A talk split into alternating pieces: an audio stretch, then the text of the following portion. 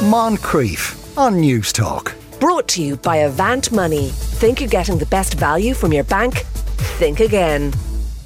Well, uh, July is a difficult month, uh, month for Zoe Holohan. Two dates in particular the 19th, when she and Brian got married, and the 23rd, just four days later, when she and Brian got caught in a Greek wildfire. Brian lost his life. Zoe, good afternoon to you. Hello, Sean. How are you?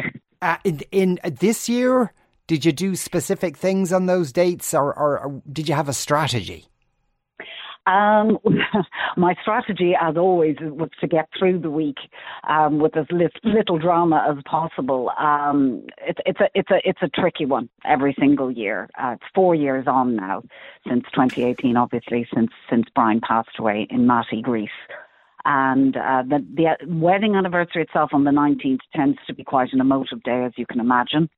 Um, it's uh, usually go into hiding, but this year I, I got through it rather nicely with some friends. And uh, then on Saturday, just gone, was Brian's death anniversary. And. I ended up going to Clare because Brian was a proud Clare man and spending the day, and actually the weekend down there with his close friends which effectively are family members. And yeah. we actually we actually had a lovely, lovely time. We went and visited a very beautiful place, one of the points there that that's out there on on the Shannon, um, very close to Bunratty, uh, where we scattered his ashes, and it's a really just oh, a serenely beautiful place. So uh, it felt good to be back down there because I haven't been able to go during COVID for quite a while. So it was it was quite a healing journey for me actually. Mm, okay, and so was it? In, and it's in relative terms of awfulness, I suppose. But but, but mm. was this year the best year uh, for that so far? it's a funny term to put it as, yeah. but I suppose this year definitely feels different without a doubt. So, and I know I, I, I touched on this and how things I, I, I feel are changing in, in a piece I, I wrote in today's paper in the Independent. Um, things, yeah, it's four years on. So I suppose, yes, you would expect that I would be handling these anniversaries better four years on. It's still tricky territory. You know, it's still an emotional minefield.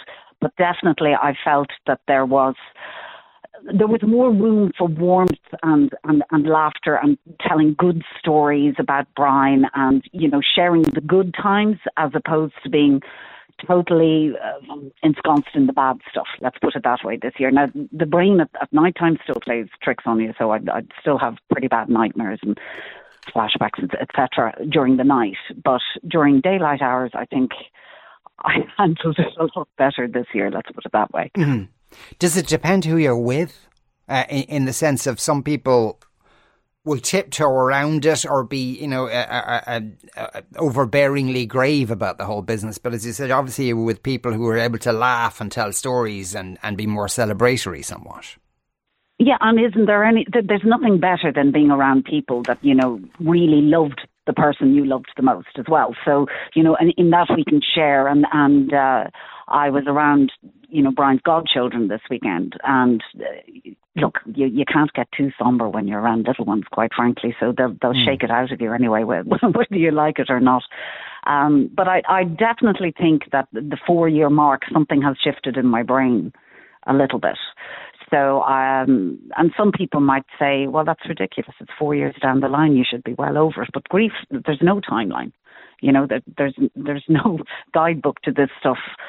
I feel that I'm where I'm at now, and I'm grateful to be still here, and I'm grateful to be where I'm at. But it is a, it's been a long process, and obviously I still, you know, even talking about Brian and mentioning his name still, you know, wrenches my heart to this day, mm. particularly because of the way he passed. You know. Yes, the the that you did mention in the piece today, you, you were talking about uh, people would be probably familiar with the five stages of grief, uh, but that mm. you know you, you, kind of made the point that uh, what's not mentioned is bitterness, guilt, amnesia, embarrassment, uh, and crippling anxiety. Uh, yeah, and uh, probably at least another two dozen. There's no such thing as five stages of grief. There are 555 stages of grief, in in in my mind, anyway um, yeah, look, I, I, I really kind of, for, I suppose for a certain period of time, I did turn into grief girl. I, I really started studying grief and grieving, uh, particularly when I was writing um, the book about the whole process of what happened to me after 2018. And um, yeah, I, I, probably became a little bit obsessed with the topic. I'd say probably, definitely would, mm. would be a more appropriate term. But what I found fascinating was that after um, the book was published, there were so many people that contacted me, and people that might surprise you, men and women, different age groups, different walks of life, on social media, or they'd write to me or email me. And it definitely seemed for a certain period of time, I think things slightly changed during COVID. Um, that it was like it was Ireland's last hidden taboo. People were not allowed to talk about death. You were allowed, you know, discuss the funeral. You were allowed to have a nice wake, but thereafter you're supposed to just suck it up and hold your emotions inside. And I was astonished by the hundreds and hundreds of people that were contacting me to talk about this. So, I, mm. and I mm. also felt selfishly a tremendous sense of relief that I wasn't the only one going slightly doolally because, like I said, no, there aren't five simple stages, yeah. and there isn't an easy, easy process in this, and I'm not the only one. I'm not the. That's why I wanted to talk about this.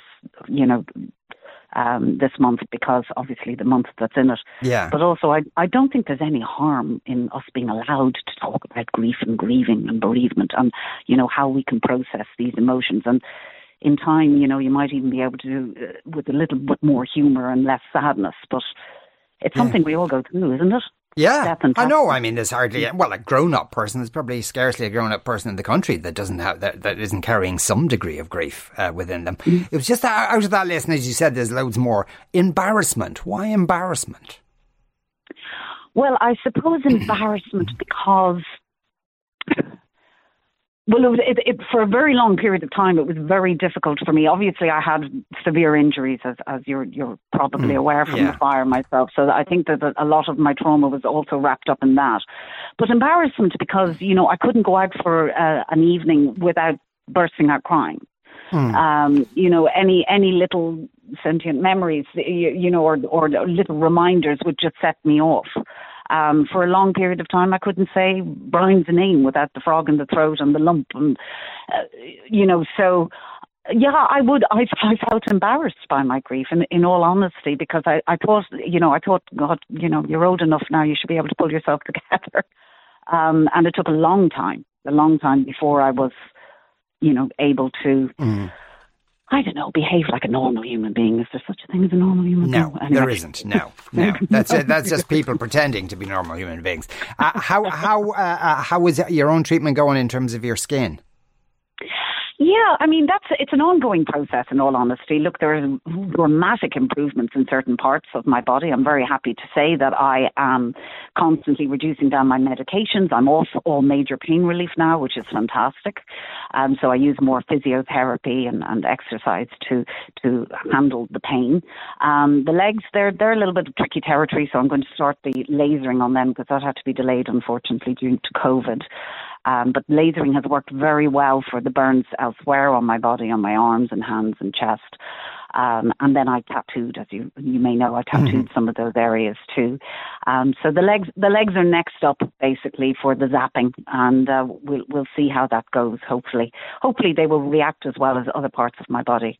Um, they're fantastic in St James's. I always have to throw out a little shout out to St James's because they haven't they haven't given up on me yet. anyway, no. Um, so why would yeah, they? Uh, Zoe, uh, thanks a million for speaking with us today. Lovely to do so. That was Zoe Holohan there. The name of her book uh, is As the Smoke Clears. You are listening to the Moncrieff Show on Newstalk. We're going to take a break. After that, TV on the radio. Moncrieff. Brought to you by Avant Money. Think you're getting the best value from your bank? Think again. Weekdays at 2 p.m. on Newstalk.